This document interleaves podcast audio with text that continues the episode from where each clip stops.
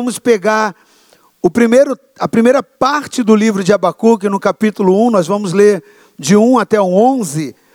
Nós vamos trabalhar toda a visão de todo o contexto do livro de Abacuque, porque, embora ele seja dividido em alguns capítulos, todo ele é um processo de interação, de diálogo entre o profeta, né, e Deus. Quando o profeta fala com Deus, Deus responde ao profeta e há aquela interação. E nós temos, ultimamente, né, por causa das plataformas do Spotify, que nós temos deixado lá as ministrações gravadas, colocados alguns temas nas nossas ministrações. E hoje eu coloquei ele como tema: até quando, Senhor? Até quando, Senhor? Você já fez essa pergunta alguma vez a Deus, diante de alguma coisa que você enfrentou, que você foi desafiado, e você olha, e aí você chega um momento onde você já batalhou tanto, já enfrentou tantas algumas batalhas, que parece que Deus não está presente, parece que Deus não está vendo, e você fala: Deus, até quando? Abacuque fez isso. E não foi exclusividade de Abacuque. Muitos homens grandes de Deus também chegaram em momentos da sua vida, Davi, né, Moisés. Houveram homens que chegaram diante de Deus numa expectativa espiritual versus a uma realidade, e fizeram essa pergunta: Deus, até quando? Então nós vamos ler essa palavra e você vai entender o porquê que Abacuque traz esse lamento, esse questionamento e essa pergunta diante do Senhor. Amém? Abacuque 1, de 1 a 11, eu quero antes orar. Pai, no nome do Teu Filho Jesus, nós queremos, Senhor amado, ó Deus, as 7 manifestações do Teu Espírito, corroborando, operando na mente da igreja, tornando, ó Deus, a igreja, Pai, envolvida com a mente de Cristo, a mente transformadora que pode nos fazer viver uma nova realidade, que pode, Senhor amado, nos fazer viver no centro do propósito de Deus. E nós queremos isso, Pai, nós queremos o centro do Teu propósito em nós, sendo vivificado, vivido, experimentado. Por isso, Pai, nós pedimos que cada uma dessas manifestações operem em nós, edificando em nós a mente do Senhor Jesus. Pai, nos leva pelo caminho, ó Deus, da sensibilidade, da dependência, da revelação dessa Tua palavra, e formata em nós aquilo que o Senhor quer aplicar. Nos dê visão como de águia, ó Pai, por essas manifestações do Teu Espírito, para que nós possamos, assim como os querubins, que a Tua palavra diz que tinham olhos por fora e por dentro também, possamos assim, Pai, querubinizar as nossas vidas. Ó Deus, em Ti temos a capacidade de olhar para fora de nós, para aquilo que está ao nosso redor, mas também para dentro de nós mesmos. E se, Pai, para encontrarmos caminhos tortuosos, caminhos obscuros, possamos, Senhor amado, ó Deus, ter a convergência da rota das nossas vidas, para vivermos e experimentarmos a Tua vontade. Por isso, opera em nós. É a nossa intercessão, no nome do Teu Filho Jesus. Amém e amém. Você pode dizer graças a Deus? Aleluia. Abacuque 1, de 1 a 11. O peso que viu o profeta Abacuque. Até quando, Senhor, clamarei eu, e Tu não me escutarás? Gritarei violência, e não me salvarás. Por que razão me fazes ver a iniquidade e ver a vexação? Porque a destruição e a violência estão diante de mim. Há também quem suscite a contenda e o litígio. Por essa causa, a lei se afrouxa. A sentença nunca sai, porque o ímpio cerca o justo, e sai o juízo pervertido. Vede entre as nações, e olhai, e maravilhai-vos, e admirai-vos, porque realizo em vossos dias uma obra, que vós não crereis quando vos for contada. Porque eis que suscito os caldeus, nação amarga e apressada, que marcha sobre a largura da terra para possuir moradas não suas. Horrível e terrível é. Dela mesmo sairá o seu juízo e a sua grandeza. Os seus cavalos são mais ligeiros do que os leopardos e mais perspicazes do que o lobo à tarde. Os seus cavalheiros espalham-se por toda parte. Sim, os seus cavalheiros virão de longe, voarão como águias que se apressam à comida. E eles todos virão com violência. O seu rosto buscará o oriente, e eles congregarão os cativos como areia. E escarnecerão dos reis, e dos príncipes farão zombarias. Eles se rirão de todas as fortalezas, porque, amontoando terras, as tomarão. Então passarão por um vento, e pisarão, e se farão culpados, atribuindo este poder ao seu Deus. Querido, o livro de Abacuque, todo ele é um diálogo entre o profeta e Deus, diante de uma realidade espiritual que o povo de Judá estava vivendo. Havia um nítido comportamento, quando você lê todo o livro, você vai observar isso. Havia um nítido comportamento de afastamento do povo, daquele modelo da aliança, daquele estilo de vida, daquele padrão de comportamento que o povo deveria ter diante de Deus.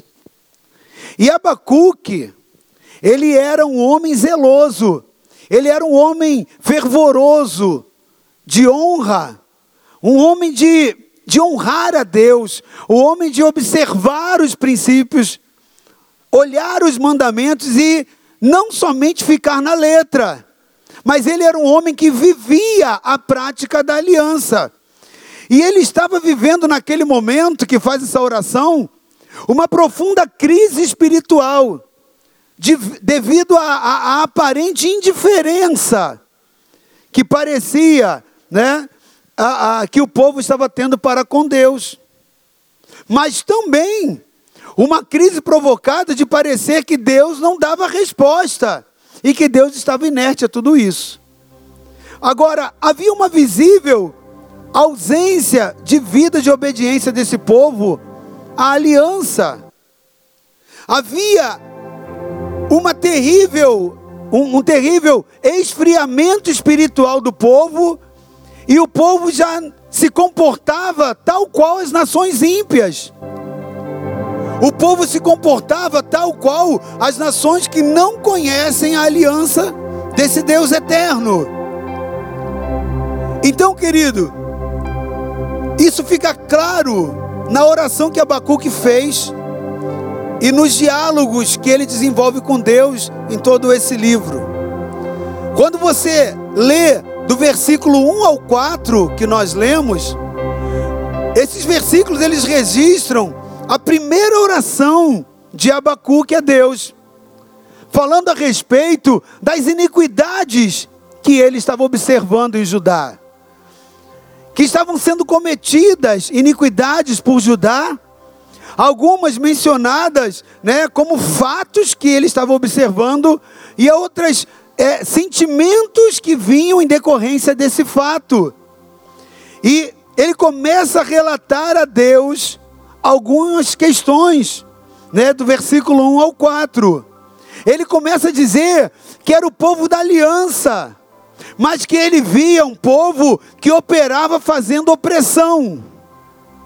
Ele era um povo de aliança, mas que estava operando com comportamentos que destruíam ao invés de edificar, comportamentos de destruição.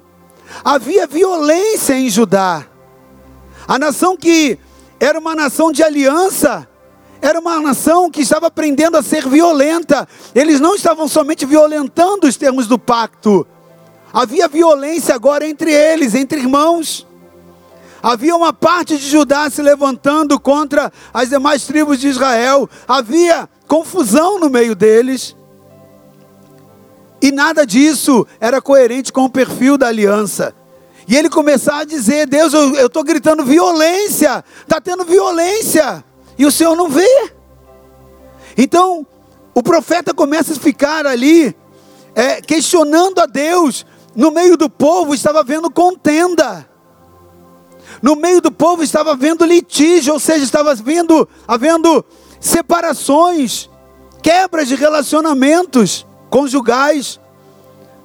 E mais do que isso, o profeta chega diante de Deus e fala: Senhor, até a lei está ficando frouxa, até a lei não está sendo cumprido com rigidez, a lei parece que está, que afrouxou.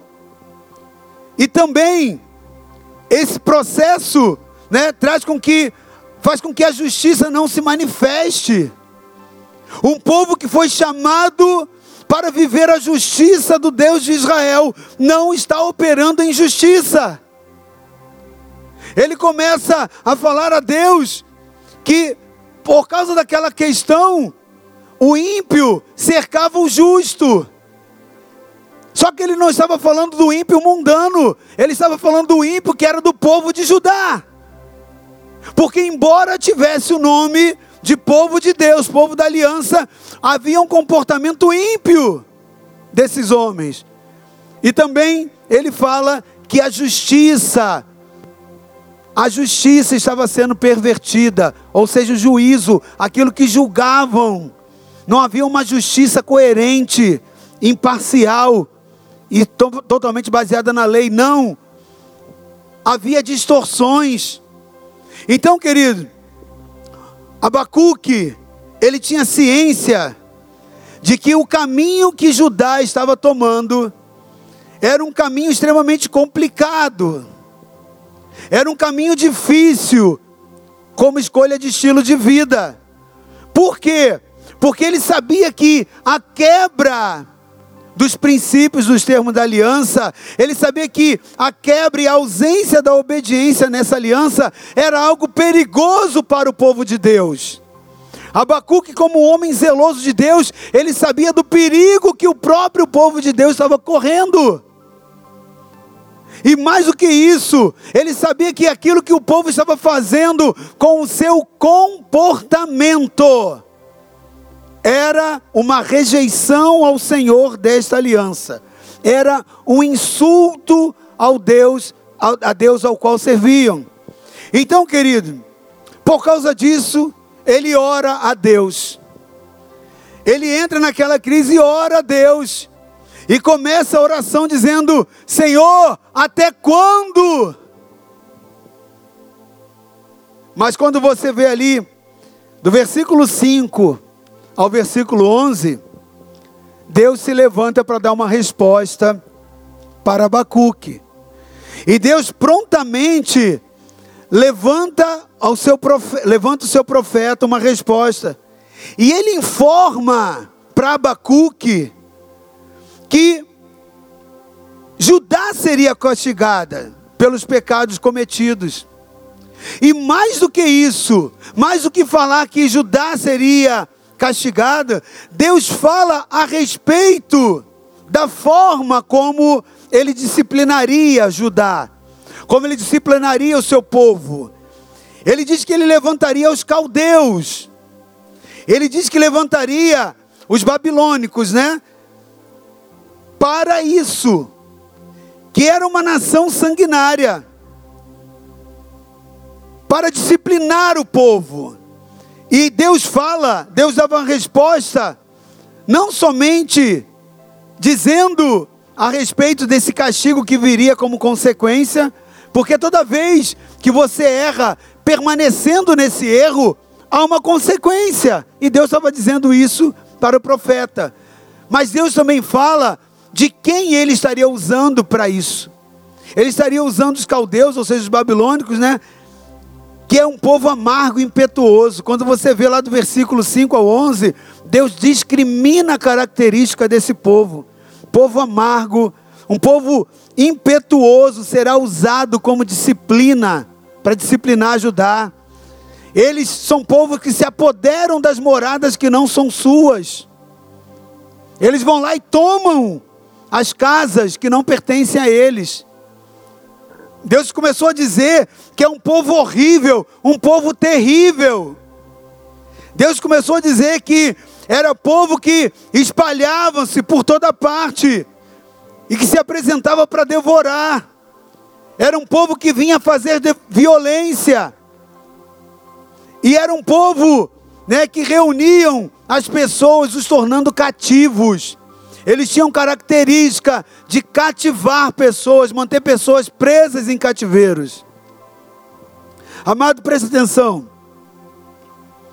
Deus ainda diz que eles possuíam algumas características de comportamento que esse povo, que ele usaria para disciplinar o seu povo, eram pessoas que eram escarnecedores de reis, eram pessoas que zombam de príncipes, ou seja, era uma nação que viria, um povo que se levantaria para castigar e assolar Judá, que zombavam de reis, ou seja, um povo que não tinha respeito nenhum pelas autoridades levantadas e constituídas. Eles riem das fortalezas, eles riem das milícias, das polícias, de todo um instrumento de defesa. Eles riem porque não respeitam a autoridade. E eles amontoam a terra, e eles tomam a terra, eles invadem a terra e tomam a terra para si. E Deus termina a identificação desse povo, lá no último versículo, dizendo: olha, o Deus deles é o poder. O Deus desse povo, que vai ser usado como instrumento para castigar Judá pelo seu pecado, eles têm uma característica: o poder é o Deus deles. Então, querido, há uma semelhança muito forte nesse texto e nessas interações com os dias atuais. Você vê uma interação, uma similaridade, porque nós temos visto se levantar um povo muito semelhante aos caldeus, né, babilônicos, que tem sido exatamente assim, né, uma parcela que tem se levantado, né, de pessoas que são escarnecedoras de reis, zombam dos príncipes sem respeito à autoridade, né, se levantam contra todo poder e autoridade, tomam terra, invadem terra, tomam terra dos outros, né? O poder é o Deus deles, né? É um povo amargo, um povo impetuoso, se apodera de moradas que não são suas, né? Um povo horrível, terrível, que se espalha por toda parte e que se apressam para fazer violência e colocar pessoas cativas. Então, há uma semelhança muito grande. Mas o interessante, querido, que eu quero destacar, não é isso. É a pergunta que Abacuque faz, muito interessante, quando começa a interagir com Deus, ao ver tudo isso, toda essa calamidade. Até quando, Senhor? Até quando? Querido, essa pergunta, ela é uma pergunta que demonstra, de certa forma, uma impaciência. Não é isso mesmo? Até quando? Parece que alguém está esperando. Eu estou na expectativa que algo aconteça. Estou na expectativa. Eu estou vendo um cenário desolador. Parece que o povo não recebe o castigo devido. Parece que as coisas não acontecem. Até quando, Senhor? Então, demonstra de certa forma uma impaciência, com um sentimento por detrás de que Deus está alheio aos fatos que estão acontecendo. E soa como se houvesse um sentimento daquele que estava assistindo a tudo isso, como se Deus tivesse indiferente a todos esses fatos que estavam acontecendo no meio ali do povo de Judá. Talvez, querido, esse mesmo sentimento possa estar pairando hoje em muitos corações aqui, né? Pode muitas pessoas estarem vivendo isso. Talvez esse mesmo sentimento esteja passando no teu coração nessa noite e no coração de muitas outras pessoas. Que sentimento? O sentimento de que essas coisas que estão acontecendo ao teu redor que parece que o mundo está desabando, que algumas coisas são tão óbvias de injustiças que estão sendo cometidas e você está sendo vítima disso. Sentimento de que estão acontecendo afrontas feitas a você em vários níveis do seu direito. Quando você, na verdade, muitas das vezes se levanta para defender aquilo que é justo e acaba sendo criticado por defender o que é justo, o que é correto, talvez pare esse mesmo sentimento dentro de você. Talvez você esteja se sentindo até meio como punido por pensar de certa forma que você julga que é correto. E tudo isso talvez esteja trazendo em você, vendo tantas coisas que estão acontecendo no mundo afora, que pode te trazer esse mesmo sentimento experimentado pelo profeta Abacuque. Até quando, Senhor? Talvez você pare diante da mídia, da televisão, veja tantas coisas acontecendo, você fala, meu Deus, até quando? As coisas vão acontecer, o ímpio vai fazer dessa forma, a violência vai ser praticada desse jeito, e parece que nada o Senhor está fazendo ou vai fazer. Então, aquele sentimento de que Deus está alheio e que Ele não se importa com o que está acontecendo, talvez possa ventilar na sua mente ou no seu coração. Mas eu quero te dizer que não é assim. Não, não é assim. Deus levanta agora para Abacuque uma resposta, mostrando que o caráter dele não é um caráter de omissão. Deus não está omisso às coisas que estão acontecendo ali em Judá. Deus não está omisso às coisas que estão acontecendo hoje em dia aqui no Brasil e na sua vida. Não. Ele não está omisso. Ele não está alheio. Ele se importa sim com aquilo que está acontecendo de errado.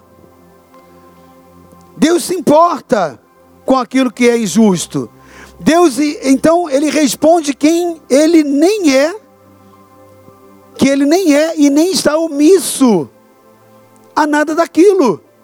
Pelo contrário, tudo aquilo que Ele faz e permite, faz parte de uma forma corretiva dentro dos planos de disciplinar Judá, a fim de que essa se volte para Ele, assim como também hoje em dia, não é diferente.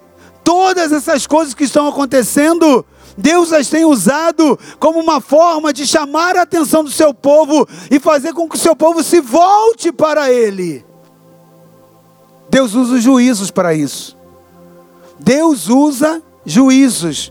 Deus usou um povo, os caldeus, de onde se originaram os babilônicos. Povo esse que tinham todas aquelas características. Deus deixa muito claro para Abacuque nessa resposta, que ele dá ali entre os versículos 5 e 11, que os acontecimentos da história, eles não eram determinados por um destino cego. As coisas que estavam acontecendo ali não estavam alheias, mas Deus era um Deus justo e santo, como Ele é até hoje. Abacuque, ele encontrou refúgio no Senhor ao descrever o inimigo. E recebeu de Deus a segurança de que Ele está no controle de toda a situação. Deus manda te dizer nessa noite, filho, filha, eu não estou alheio, eu não estou dormindo. O guarda de Israel nem dorme nem tosqueneja. Deus não está ausente do trono, não está. E querido, logo após o Senhor vir com essa resposta a Abacuque, o profeta, imediatamente diz a palavra que ele entra em intercessão. Quando você vê lá do versículo 12 ao 17, que nós não lemos e não vamos ler, pode ler em casa, você vai ver que Abacuque se coloca então agora a interceder. A reação de Abacuque às respostas que Deus dá a ele é assumir o seu lugar como criatura no plano de Deus. É assumir o entendimento da grandeza de Deus e assumir também o entendimento de que Deus é competente para julgar e para governar a terra que ele criara. Dentro dessa capacidade de entendimento, Abacuque se levanta para interceder. E quando chega logo lá no capítulo 2, ele também começa a compreender a sua posição intercessória de tudo aquilo que Deus estava lhe mostrando.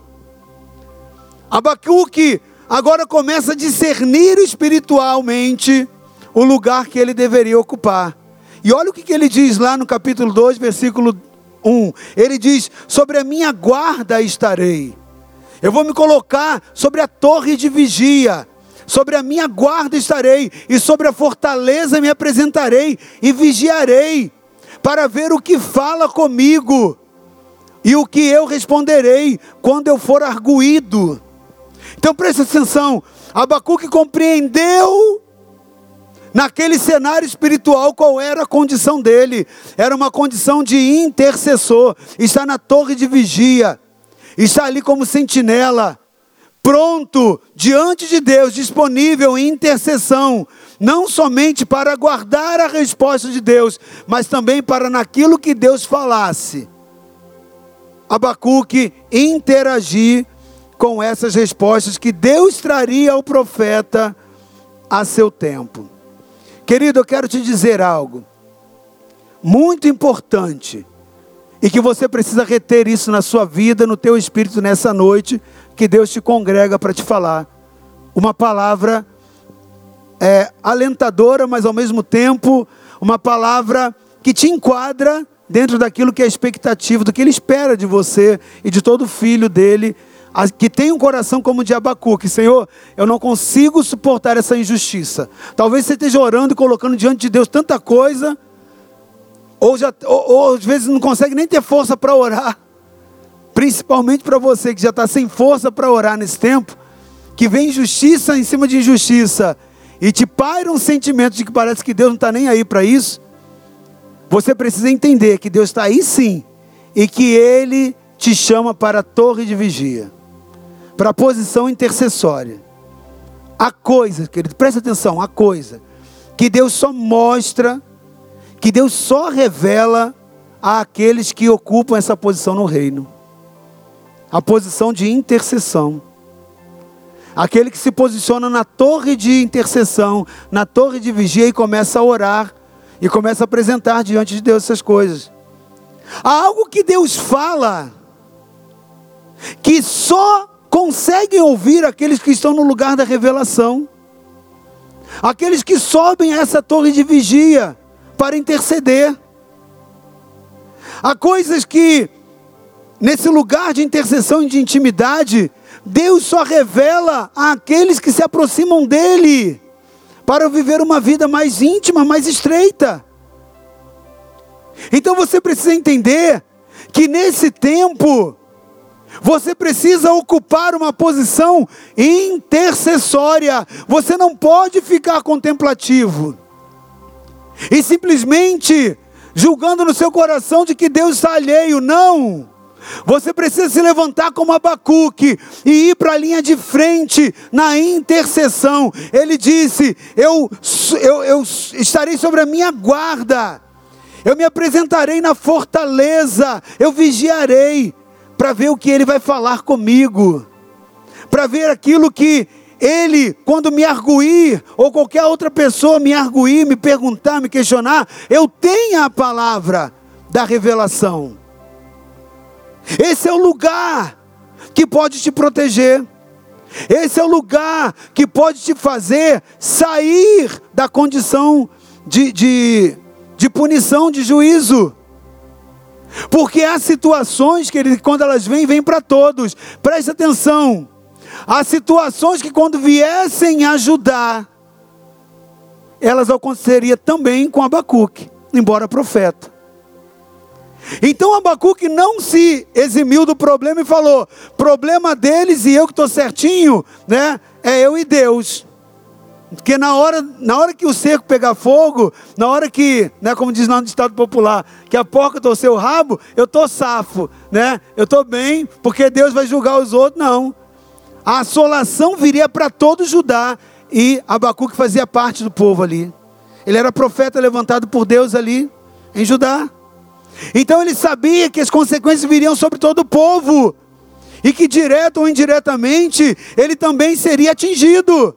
Então ele diz: eu tenho que me envolver com esse problema, eu tenho que ser parte da solução, eu preciso subir a torre da intercessão, eu preciso subir a torre de vigia, eu preciso estar ali em intimidade para ver o que o Senhor vai falar a mim. Porque quando Ele me falar, quando Ele me arguir, eu vou ter agora a chave da revelação para poder compartilhar. Então preste atenção, querido. Hoje o Espírito de Deus te pergunta: em que lugar espiritual você se encontra diante de tudo isso? Será que o isolamento social, ele está acontecendo muito mais no teu interior do que no teu exterior? Porque há pessoas que se isolaram de Deus. Há pessoas que dentro desse processo de isolamento se isolaram na fé. Já não sentem força, estão dentro das suas casas, já não sentem força para orar, para buscar a Deus, para clamar. Parece que muito mais do que uma máscara física que tapa a nossa boca, há uma máscara espiritual que faz com que o povo já não clame mais. Nós não podemos, queridos, não deixar esse nível da revelação. Pelo contrário, as coisas estão acontecendo, tem sido levantado muitas coisas, povo para oprimir, para perseguir a igreja, para trazer muitas opressões. Nós temos visto nesse tempo algumas coisas que são calamidades espirituais. E nós não podemos simplesmente ficar dizendo para Deus: até quando, Senhor, e parar aí a nossa oração? Nós precisamos dar uma resposta quando Deus nos mostra: filho, filha, eu estou julgando a terra, eu estou levantando juízo. Mas esse juízo, fique muito claro, que inicialmente passa pelo povo da aliança. Preste atenção, querido. A igreja é chamada para exercer governo. Deus nos levantou para exercer governo e domínio. Está lá em Gênesis, quando Deus traz o homem: domine sobre tudo. Tudo que você enxergar de desgoverno na terra passou por uma omissão da igreja. Que omissão? A omissão de se fazer pura, santa e ser sal da terra e luz do mundo na terra.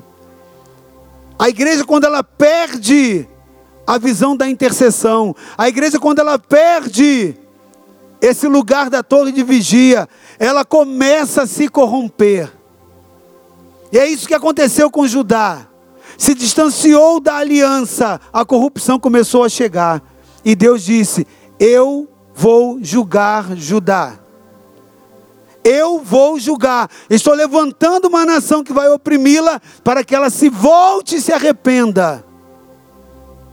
Abacuque agora fala: eu entendi isso, Senhor, então eu vou começar agora a me aproximar do Senhor, vou subir a essa torre para enxergar a minha condição espiritual e do povo, interceder, ser parte da solução espiritual. Porque se o problema estava manifestado físico, mas a origem era espiritual, não era com a lei que seria corrigido. Até mesmo porque ele mesmo disse: a lei é distorcida. Até aquilo que é a lei é distorcida.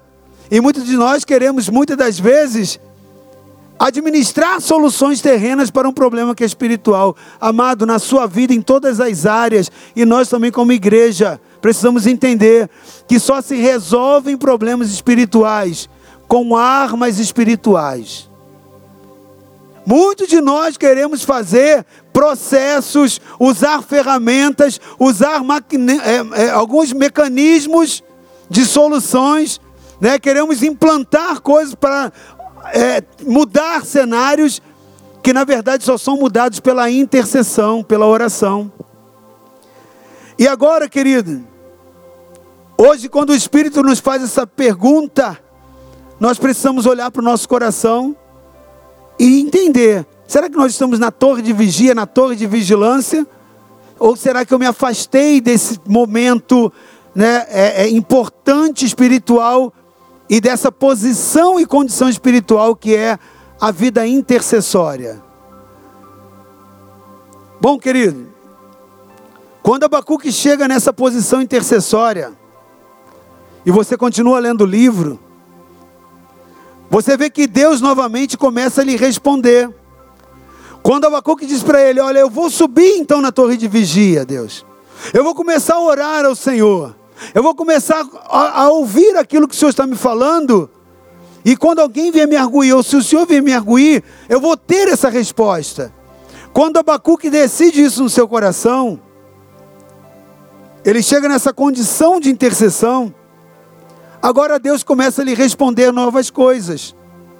Deus começa a lhe mostrar coisas e fazer com que ele compreendesse coisas que ele até então não entendia. E Deus fala para Abacuque, Abacuque, eu quero um povo que interaja com a consciência de que ele vive pela fé, porque o justo vive pela fé. Então lá no versículo 4, Deus fala isso para Abacuque. Abacuque, o justo vai viver pela fé, não é a forma que o povo tem vivido. Fé em quê? Fé nas palavras, fé nos princípios, fé na aliança.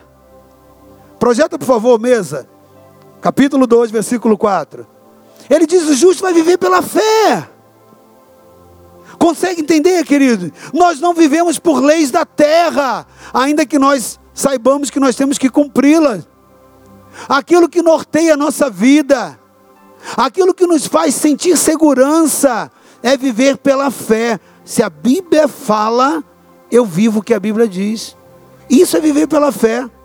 Viver pela fé não é ficar desempregado e acreditar que, como algumas pessoas pensam que isso é viver pela fé. Eu vou ficar desempregado, vou ficar em casa e vai bater um anjo lá, ou Deus vai usar alguém para ir lá e levar um quilo de comida para mim e eu vou comer todo dia.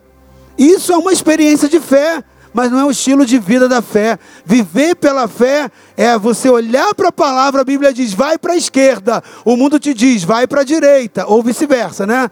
Deus fala, vai para a direita. E aí o mundo fala, não, vai para a esquerda. Aí você vai, não, eu vou com o mundo. É porque lá está indo quase todo mundo, está indo todo mundo. A porta é larga, então eu vou com eles. Não, viver pela fé é você andar na contramão. Viver pela fé é você ir em sentido totalmente oposto, porque a Bíblia diz que aquele é o caminho. Isso é viver pela fé. Viver pela fé é quando todo mundo pratica algo que desagrada a Deus e que Deus abomina. Você falou, não, mas a minha experiência é diferente. Eu vou viver a integridade da palavra. Isso é viver pela fé. E Deus responde isso. Ele diz que havia uma parcela do povo que estava ímpio e que tem a vida inchada, a alma inchada. É um comportamento similar ao dos caldeus, os babilônios que não serviam ao Senhor, alma inflada, inchada, mas não é assim o justo. O justo vive pela fé. Deus está querendo te dizer nessa noite, querido, filho, filha, eu quero que você viva a experiência de viver pela fé. Siga os princípios da minha palavra. Amém? Então, querido, Abacuque só começa a ouvir de Deus essas coisas novas e experimentar de Deus esse novo entendimento quando ele assume a posição de intercessão. Essa é a condição que você não pode se ausentar, querido. Esse é o estilo de vida que você não pode perder diante de toda essa calamidade. Essa é a forma como Deus, ele tem gerado de expectativa no interior dele para olhar para você e enxergar que você é aquele que se coloca na brecha. Uma vida de intercessão. Não uma vida contemplativa ou uma vida onde você possa olhar e parar com sua oração a Deus dizendo, até quando, Senhor? Estou desmotivado. Estou desalentado. Parece que o Senhor não está me vendo, parece que o Senhor não está se importando, está acontecendo isso, já não tenho nem mais ânimo para orar, não tenho nem mais ânimo para ler a Bíblia, não tenho nem mais ânimo para buscar a Tua presença, nem mais ânimo para ir para a Tua casa. Deus fala agora com Abacuque, Abacuque, aquele que é justo, ele vive pela fé. ele tem uma linguagem própria de um homem de fé, de uma mulher de fé. Ele proclama o que diz a minha palavra. E ele começa a dizer: não está sendo assim, Judá. Não está sendo a experiência de Judá assim. Judá, eu tenho consciência que você falou para mim. Judá tem se virado as costas para mim. Mas eu quero te dizer o que eu vou julgar em Judá. E eu quero te dizer o que eu vou julgar também nos caldeus. E Deus começa a abrir agora para Abacuque, lá no capítulo 2, entre o versículo 6 a 19, dizendo para ele: Abacuque, eu não estou alheio. E mais, Deus fala o seguinte: eu vou usar os caldeus para oprimir Judá, para que Judá se volte a mim. E vou julgar, a partir daí, Judá com essa perseguição. Porém, eu também julgarei os caldeus. E aí ele diz mais: eles vão receber julgamento e juízo pelos seus erros e pelos seus pecados. E eu vou dizer 5 áreas, né? Deus fala para Abacuque, 5 áreas que eu vou julgar, são os ais. E Deus começa a dizer: eu vou dizer os 5 ais. Ai daqueles que... Então são comportamentos de dos caldeus. Mas Deus deixa claro, na interação com Abacuque, que muitos daqueles comportamentos que eram dos caldeus estavam sendo vivenciados pelo povo de Judá. Muitos, assim também, hoje em dia tem acontecido, querido. Tem se assimilado. Nós temos uma parcela da igreja que tem se assimilado, tem se feito pior do que os mundanos, do que os ímpios. E nós precisamos entender que Deus é justo, Deus usa os juízos, mas que Ele não poupa o perverso, Ele não poupa o ímpio, ainda que esse ímpio esteja no meio do seu povo, ou que esse ímpio seja o seu povo. É importante, querido, nós aprendermos com Deus os comportamentos que Ele observava lá atrás nesse texto, e que Ele julgava aos caldeus, que Ele disse que não ficariam impunes também. Mas ao mesmo tempo, é importante com que nós façamos uma análise do nosso homem interior. É importante com que nós possamos olhar para dentro de nós e ver se algumas desses ais nós não temos praticado. Porque nós somos excelentes juízes para condenar o ímpio, para condenar o mundano. Mas muitas das vezes o pecado deles são os que nós cometemos. Deus estava dizendo isso para Abacuque: Abacuque, eu vou julgar os caldeus depois que eles forem usados para oprimir o povo. Mas muito do pecado que os caldeus têm como nação obstinada, povo endurecido, é o mesmo comportamento do que o povo que é da minha aliança tem. Então Deus agora começa a dizer para ele sobre, e traz alguns ensinamentos de alguns ais. Ai daquele que... Então hoje nós vamos olhar esses ais também, para termos ensinamentos. Então do versículo 6 ao versículo 8, Deus começa a trazer o primeiro ai. Ai daquele, né? E os ensinamentos desses ais, nós vamos entrar neles. Eles hoje devem nos servir para que nós fiquemos advertidos, querido. Porque Deus está dizendo que aqueles que cometem isso, seja de povo de Judá, ou seja caldeus, vão sofrer as consequências. Então é uma forma amorosa de Deus nos advertir para que nós possamos corrigir a nossa estrutura e nos posicionar na torre de vigia, que esse é o lugar que Ele espera de nós em meio a tudo isso. Então Deus nos adverte para que nós não pratiquemos os mesmos erros hoje, porque senão também seremos julgados.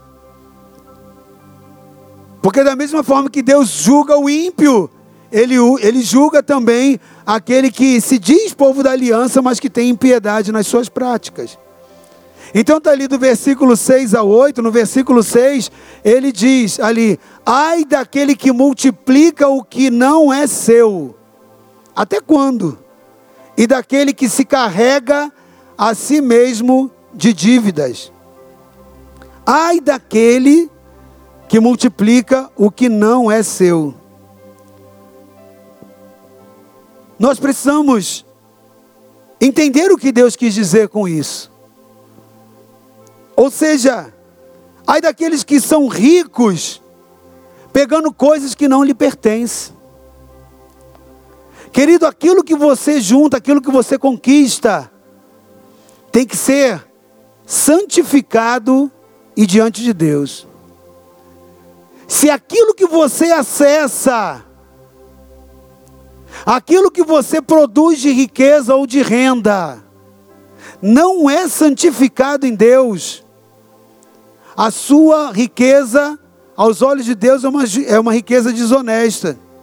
E quando você multiplica a riqueza com aquilo que não é seu, mas com aquilo que é de outrem, ou seja, quando você usa formas de fraude, quando você faz formas de desvio, quando você toma aquilo que é alheio, Deus diz, ai daquele que acumula riqueza dessa forma. Ai daquele.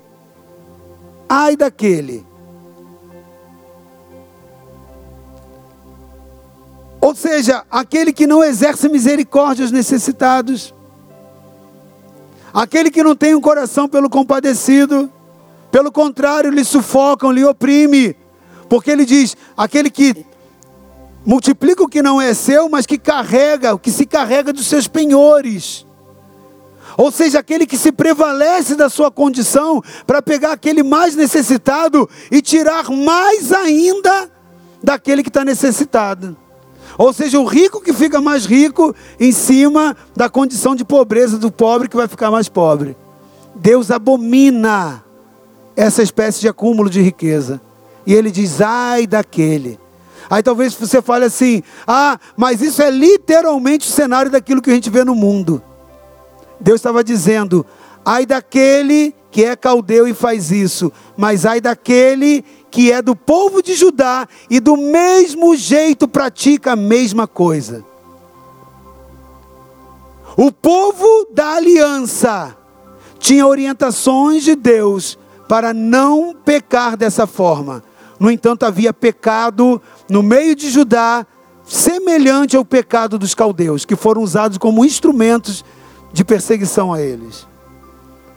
Nós precisamos observar, querido, entender o coração de Deus. O texto lá no versículo 7, ele deixa claro a forma de Deus tratar. Ele diz que uma pessoa que se enriquece dessa forma, né, subitamente vai se levantar credores, quando ele mesmo esperar, né, pessoas virão para ele para abalar. Então Deus trabalha nessa resposta à lei bíblica da semeadura e da colheita. Ele trabalha esse princípio espiritual. Do jeito que ele estava fazendo com as pessoas, iriam fazer com ele. Cuidado, querido. Você que é um homem de aliança, uma mulher de aliança, cuidado com aquilo que você angaria. O teu dinheiro tem que ser santo. Se o teu dinheiro não pode ser deitado no altar do Senhor, se o teu dinheiro não é justo, não é digno, não é honesto, se a tua comissão, ela vem em cima de ofertas desonestas, esse dinheiro é anátema. Ele não vai ser bênção na sua vida, não vai ser bênção na sua empresa. É dinheiro, é riqueza adquirida em cima da injustiça, em cima da opressão dos mais pobres. Se o teu preço é desonesto, se a condição que você dá, ela é inferior ao preço do que vale, é desonesto. A Bíblia diz, ai daquele, ai desse, que angaria, multiplica, né, com aquilo que não é seu, dessa forma. Aquilo que ele planta, é a condição espiritual daquilo que ele vai colher. Subitamente, quando você menos esperar, vão se levantar credores, vão se levantar pessoas que vão ali e vão te tomar aquilo que é seu. O segundo ai, está lá no versículo 9 ao versículo 11, Deus deixa ali o segundo ai: ai daquele que para a sua casa ajunta cobiçosamente bens mal adquiridos, para pôr o seu ninho no alto, a fim de se livrar do poder do mal. Esse segundo ai, do versículo 9, Deus está dizendo que julgaria os caldeus, mas também olharia para o povo da aliança, que cometia pecados semelhantes, dizendo: ai daqueles que para sua casa ajunta cobiçosamente bens mal adquiridos. Então ele fala de um juízo sobre aqueles que conquistam riquezas de forma ilícita, conquistam os seus bens de formas não santificadas, daqueles que tentam fazer aquilo que não é justo, aquilo que não é lícito, aqueles que dão um jeitinho, né, chamado aí o jeitinho brasileiro, seja quebrado isso no nome de Jesus na nossa nação.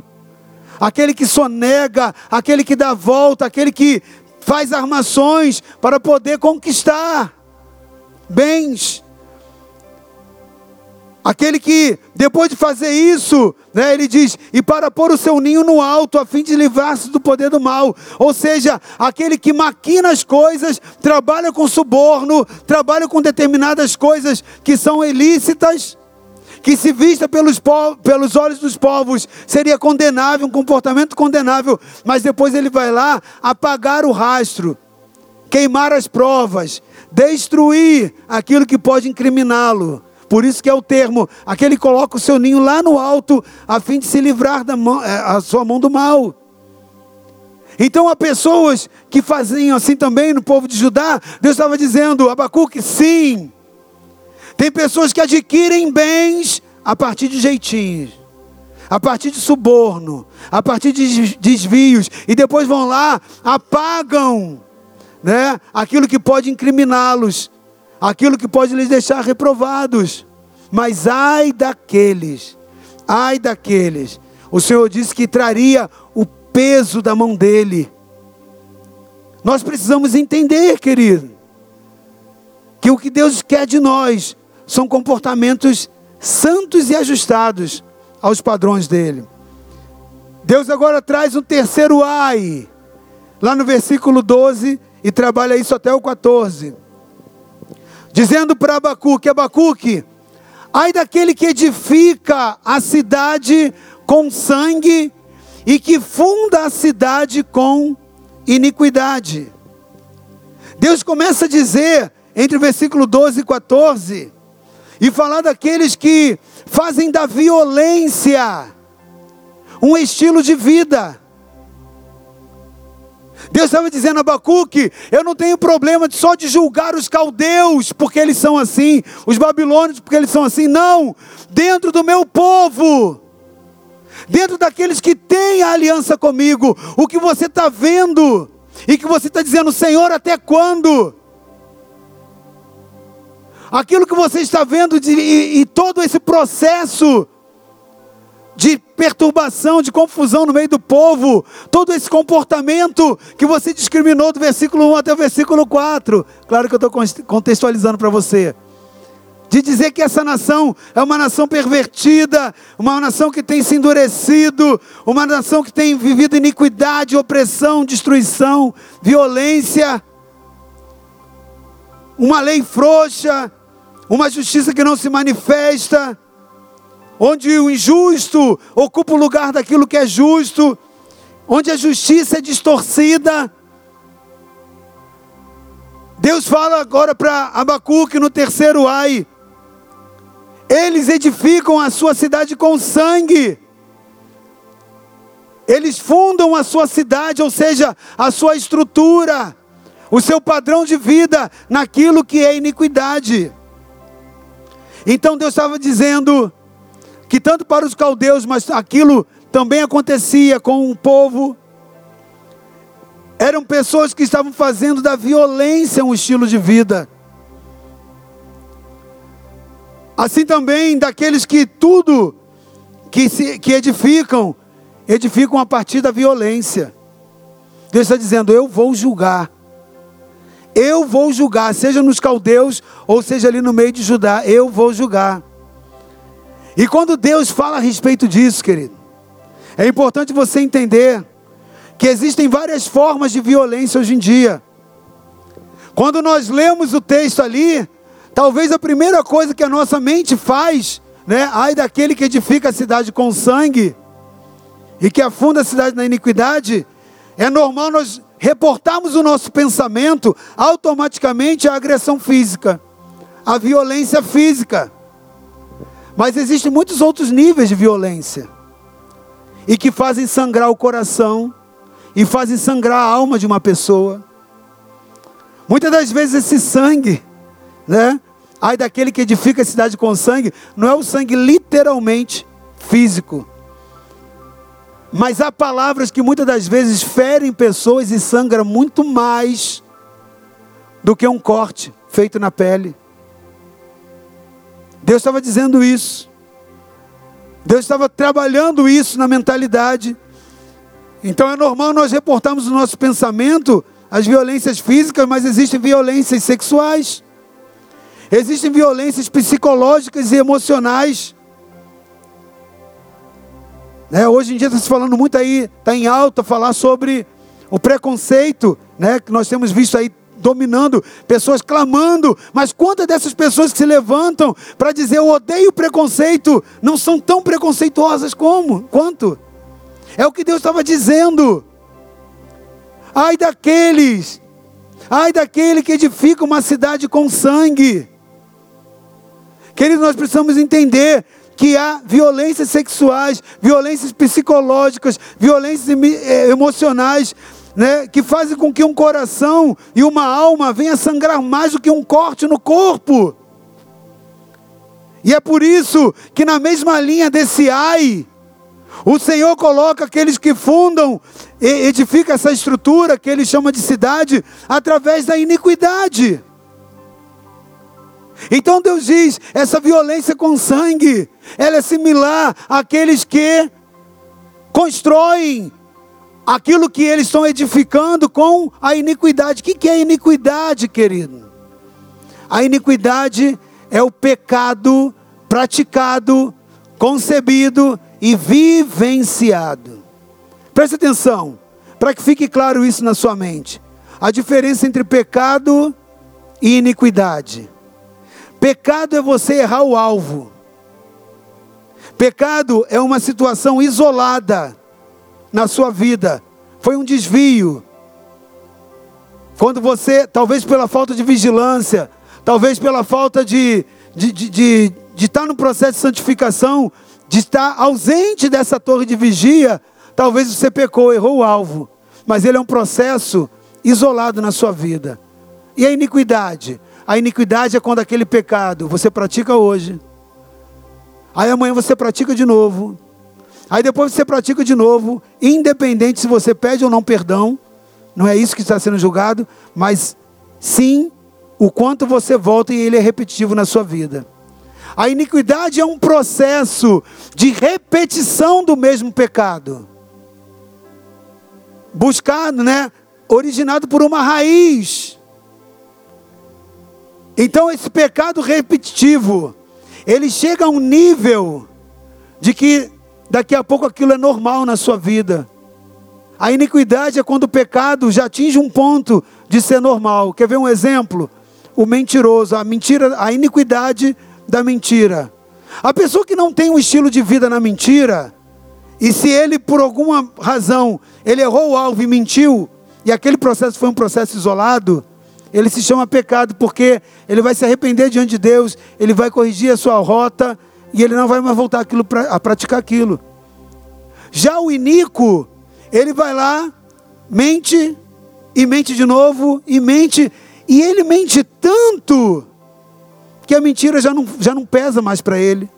Já é um estilo de vida, já é comum, ele vai na igreja, ele até ceia, ele é líder de ministério ou participa de um ministério, não importa, ele é apóstolo, ele é pastor, não importa, mas ele vive a prática daquele mesmo pecado. A Bíblia diz que isso é iniquidade, e Deus está dizendo: ei, não são só os caldeus, é dentro do meu povo também. Ai daquele que edifica alguma coisa com sangue ou com iniquidade. Queridos, há muitos de nós que construíram coisas com iniquidade. Há ministérios que foram construídos com iniquidade. Mentira sobre mentira. E que te projetou a estar num lugar onde você não deveria estar, que Deus nunca te chamou. É iniquidade, é uma construção, como alguém que constrói uma cidade, mas não tem o selo de Deus. Há pessoas que constroem relacionamentos em cima de iniquidade, há pessoas que reconstroem, tantos níveis de conquistas. E isso é uma violência. Isso é uma violência a Deus, isso é uma violência às pessoas com quem você caminha. Deus está dizendo: há esse pecado nos caldeus, mas eu encontro no meio de Judá. E eu julgo os que cometem, os que praticam essas coisas. Depois Deus vai ali trabalhar para Abacuque, o quarto ai, que está lá no versículo 15 ao 18. Ai daquele que dá de beber ao seu companheiro, ai de ti, que adicionas bebida ao teu furor, e embebedas para ver a sua nudez. Esse é um juízo que Deus avisa, que traria sobre aqueles que praticam e induzem pessoas a praticar vícios e também a imoralidade. Deus está dizendo: ai daqueles, vão sofrer o juízo, que se enveredam em vícios, que se embebedam, que se drogam, e que fazem também, usam esses artifícios para enxergar a nudez do outro. Há uma intenção, uma conotação da sensualidade aparecendo no meio disso tudo. Então esse é um juízo sobre aqueles que produzem, praticam e induzem pessoas a um pecado de imoralidade. Deus estava dizendo: se há imoralidade sexual em Judá, assim como existe nos caldeus, eu vou julgar. Eu vou julgar. Lá no versículo 16, ele fala a respeito disso. Ele diz que são pessoas que vivem como incircuncisos. Pessoas que vivem como circuncisos. O que é isso? O incircunciso é aquele povo da aliança, onde todo homem teria que passar pelo processo da circuncidação. É a aliança. Ou seja, ele está dizendo: ai daquele que vive uma vida mundana como se não tivesse aliança comigo. Ai daquele que vive uma vida, está dentro do meu povo, mas vive uma vida de imoralidade sexual. Ai daquele, eu vou julgar. Ai daquele que se vicia, daquele que é dependente das diversas formas de vício, e vive uma vida como se fosse mundano, não separando, não entendendo o processo do seu corpo. Ou seja, ai daquele que vive uma vida sem aliança com Deus, uma vida sem padrão de moral, de santidade.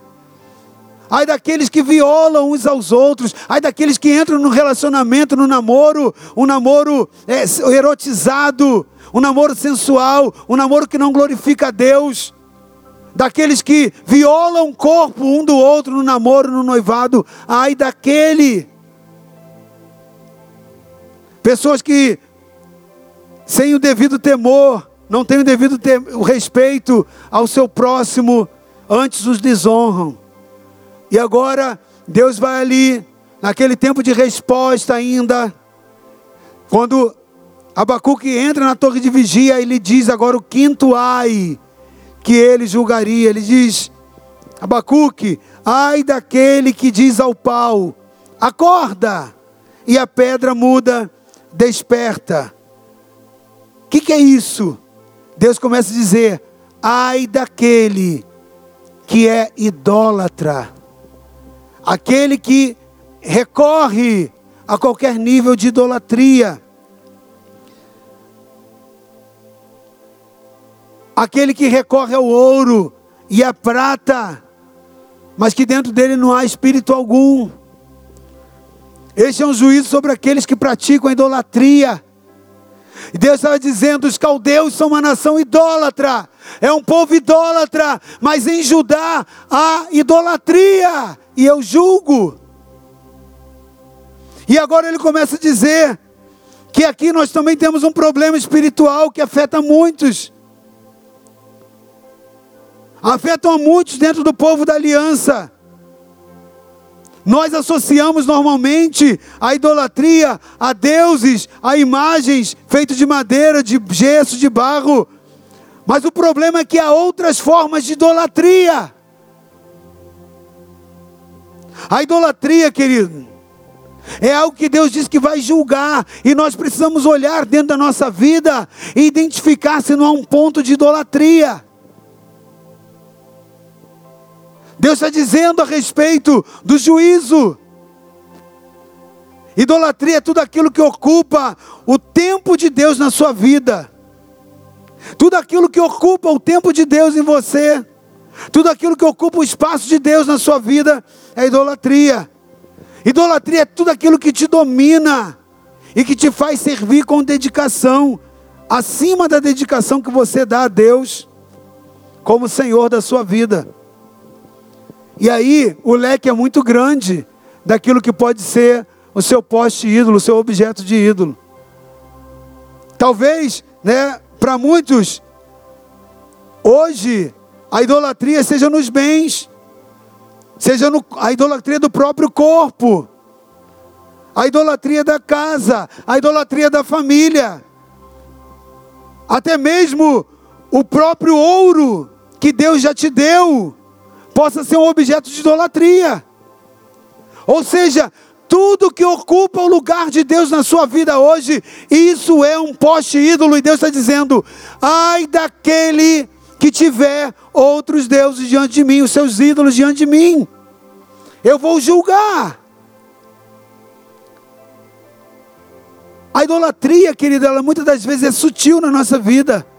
Quando nós vemos, nós estamos adorando ali e nem percebemos. Presta atenção, Deus vai lá no Egito, tira o povo, e na hora que Deus tira o povo do Egito, Deus, ele fala para Moisés, falar para todo o povo ir nas casas onde eles eram escravos, e pegar ouro, prata, e eles levariam despojos, os tesouros do Egito consigo. E foi assim, eles levaram muito e muitos quilos de ouro com eles. Levaram muitos quilos de ouro, a palavra do Senhor diz isso. E foram pelo caminho do deserto. Na caminhada do deserto, o povo agora, Moisés agora sobe para pegar as tábuas da lei, falar com Deus. O povo fica junto com Arão. Aí, o mesmo ouro, presta atenção, o mesmo ouro que Deus deu a eles quando saiu do Egito, eles agora trazem esse ouro e falam: vamos construir um bezerro. E começam a adorar esse bezerro. Isso tem que nos ensinar alguma coisa. O mesmo vínculo da prosperidade, o mesmo fruto do que Deus me deu de prosperidade, se eu não o gerenciar em Deus, aquilo passa a ser um ídolo na minha vida. O mesmo ouro que foi bênção e despojo para o povo ao sair do Egito, foi o mesmo ouro que se transformou num bezerro, no qual eles se inclinavam, trazendo assim a ira de Deus. Idolatria. Às vezes nós tacamos pedra nos caldeus, Tacamos pedra no ímpio. Ah, o ímpio é idólatra. Mas a idolatria muitas das vezes está dentro da nossa vida.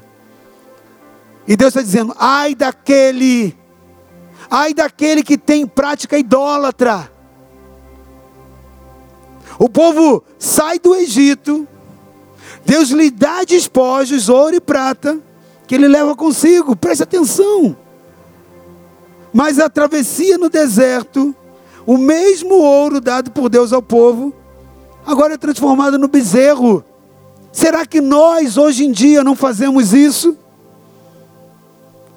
Será que nós estamos usando o que Deus nos concedeu de favor, de bens, de bênçãos, que não foi o diabo que mandou não, e nem foi de forma injusta, indigna, foi bênção de Deus, foi resposta de oração, talvez o seu marido, a sua esposa, a sua casa, o seu carro, os seus bens, seu patrimônio, foi Deus que te deu, é despojo, é bênção, mas talvez você está usando isso daí para edificar um bezerro de ouro.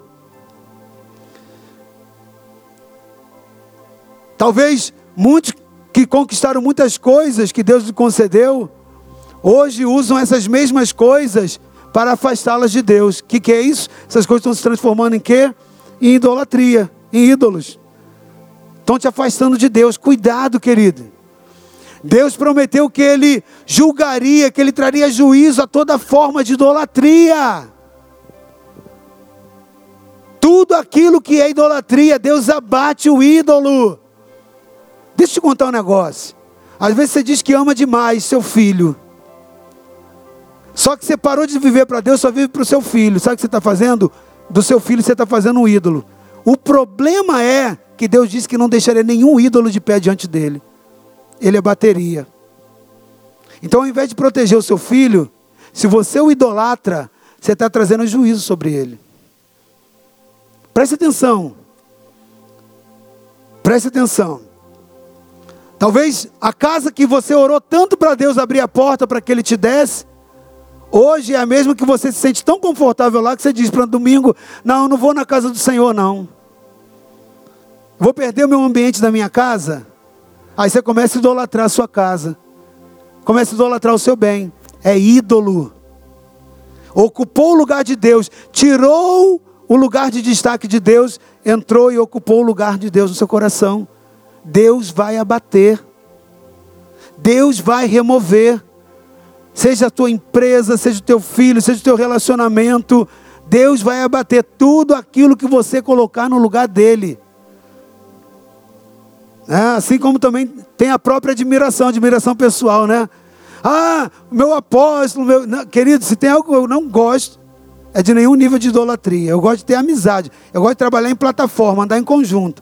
Esse negócio de que é um grande homem de Deus, eu entendo perfeitamente o que é honra e honro, gosto de receber honra e gosto de dar porque é bíblico, não tem nenhuma violação, mas tem muitas pessoas que saem do aspecto da honra para a idolatria, e se você percebe isso na sua vida, no seu ministério, a primeira coisa que você tem que fazer é dissolver isso espiritualmente e também na construção desse relacionamento, porque se você recebe a honra para você, a glória para você, você está ocupando um lugar de Deus na vida daquela pessoa, e se Deus falou que prometeu que iria abater o ídolo, olha o que você está fazendo contigo mesmo, então sai dessa, uma coisa é você receber a admiração das pessoas, receber a honra, é totalmente bíblico, é importante até que se faça, mas é outra coisa quando você percebe que há distorção naquele comportamento e você continua recebendo para si, você se faz ídolo.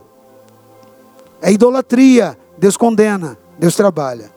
Querido, eu quero trabalhar o final dessa palavra, dizendo que depois que Abacuque foi tão ministrado, tão consolidado por Deus, quando ele sobe na torre de vigia e Deus começa ali mostrar o que é viver pela fé, o que é ser um justo, e aquilo que Deus reprova, dando a chance dele agora ter a oportunidade de instruir o povo para que saísse daquela condição e precaver a própria vida, se prevenindo. Abacuque se levanta agora no capítulo 3 fazendo uma exaltação a Deus. Ele começa a adorar a Deus dizendo, cara, eu conquistei a chave de Deus para sair dessa situação e para ver Judá saindo dessa condição. Eu consegui entender. E agora Abacuque se levanta e começa a compreender que aquela pergunta que ele faz lá no início a Deus, até quando, Senhor, ela não fazia coerência, ela não era coerente diante de Deus, porque ele percebeu que Deus não estava alheio a nada, Deus não está alheio à sua vida, Deus não está inerte ao que você tem vivenciado, nem aos seus problemas. O que Ele quer de você é que você ocupe a torre de vigia.